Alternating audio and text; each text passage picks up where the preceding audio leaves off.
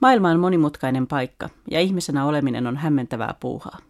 Ymmärtääksemme edes vähän itseämme ja toisiamme, tarvitsemme tarinoita ja taidetta. Tarinoita kertomaan vaihtoehtoisten valintojen seuraukset, visuaalisia taiteita ja musiikkia, antamaan muodon sille, mikä ei ole verbalisoitavissa. Voisi siis ajatella, että tarvitsemme elokuvaa, taiteenlajia, jossa yhdistyvät kaikki nämä erityisen kipeästi. Elokuva on parhaimmillaan peili, josta näemme niin itsemme kuin yhteiskuntamme kirkkaammin kuin pelkän päivätodellisuuden valossa. Sanotaan, ettei pidä syyttää peiliä, jos naama on vino. Mutta mitä sitten, jos peili itsessään onkin vino? Näin vuonna 2012 jälleen kerran vähemmän elokuvia kuin olisin halunnut nähdä. Ja jälleen kerran myös liian monta sellaista, jotka olisi voinut jättää katsomatta. Onneksi näin myös pari pysyvän vaikutuksen tehnyttä.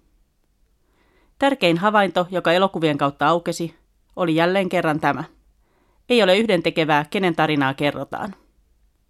Vuonna 2012 ensi sai moni elokuva, jossa käsiteltiin seksuaalista hyväksikäyttöä, useimmiten hyvin nuorten naisten tai tyttöjen. Viimeisin näkemäni tämän aihepiirin elokuva oli ruotsalainen Mikael Marsimanin ohjaama Call Girl. Sen myötä oivalsin viimein, mikä minua näissä elokuvissa ärsyttää.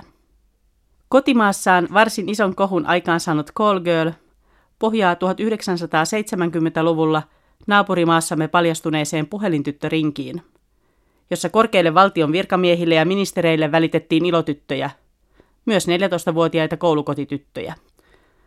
Call Girl on taitavasti toteutettu, erittäin hyvin näytelty ja ajankuvan visuaalisessa ilmeessään onnistuneesti tavoittava elokuva. Elokuvan perusnäkemys korruptoituneesta hyväveli-yhteiskunnasta on varsin lohduton.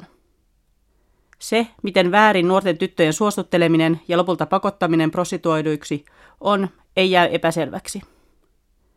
Elokuvan seksikohtaukset on tehty niin sanotusti hyvällä maulla, lakonisesti ja revittelemättä. Mutta ne ovat silti seksikohtauksia, joissa aktit on kuvattu ulkoapäin, väliin varsin aistikkaastikin. Kyllä niitä ja paljasrintaisia nuoria näyttelijättäriä katsoessa moni varmasti kiihottuu. No mitä pahaa siinä on, jos elokuvan seksikohtaus kiihottaa? Ei mitään, jos se on sellaiseksi tarkoitettu. Mutta jos elokuva väittää käsittelevänsä hyväksikäyttöä, ei toteutuksen pitäisi jatkaa sitä. Jos haluttaisiin oikeasti tavoittaa, miltä vastentahtoinen seksiin suostuminen tuntuu, pitäisi se kertoa tavalla, jossa katsojan kokemus seuraisi aktiin pakotetun tytön kokemusta. Pitäisi siirtää painopiste call girliin uhrista subjektina, uskaltaa katsoa tarina hänen silmiensä kautta. Eikä tämä koske tietenkään vain seksikohtauksia. Jos tekijä väittää olevansa jonkun alistetun, sorretun tai väärinkohdellun puolella, antamatta kuitenkaan todellista äänivaltaa kohteelleen, on lopputulos väistämättä tekopyhä. Kyse on loppujen lopuksi vain tästä. Kuka katsoo ja ketä katsotaan. Kuka on aktiivinen tekijä, kuka saa jäädä passiiviseksi katseen kohteeksi. Katse on valtaa. Katseen kohteena voi toki olla hyvä ja palkitsevaakin olla – mutta jos joutuu aina olemaan vain katseen kohde, ei pääse itse määrittelemään sitä, kuka on. Elokuvapeilin krooninen vinous syntyy siitä, että tarinat kerrotaan perinteisesti vain yhdestä näkökulmasta. Meidän kulttuurissamme tämä näkökulma on normittunut miehiseksi. Kyse ei ole tekijöiden biologisesta sukupuolesta, vaan siitä, missä määrin konvention antaa määritellä kerrontaa. Päättyneen vuoden aikana kävin katsomassa kaksi naisohjaajan ohjaamaa triangelidraamaa – argentiinalaisen Paula Hernandezin elokuvan Un Amor ja kanadalaisen Sarah Polein Take This Waltz. Un Amorissa tapaamme päähenkilöt ensin teini-ikäisinä 1970-luvulla ja sitten keski-ikäisinä nykyajassa. Kyseessä on varsin tuttu asetelma. Ystävykset rakastuvat samaan paikkakunnalle muuttavaan tyttöön. Elokuvan henkilöistä kahteen on erittäin helppo samastua.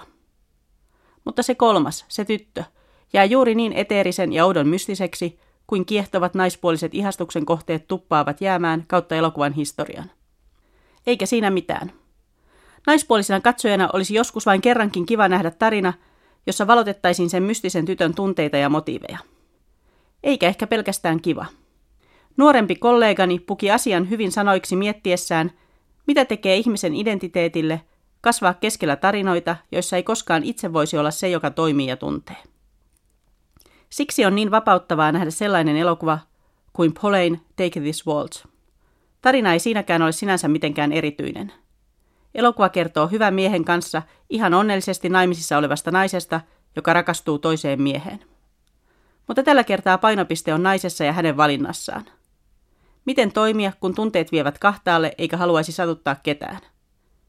Ja toisin kuin niin moni muu elokuva, Take This Waltz ei rajoitu kertomaan, vaan antaa kuvin ja äänin tilan myös sille, mille ei ole sanoja.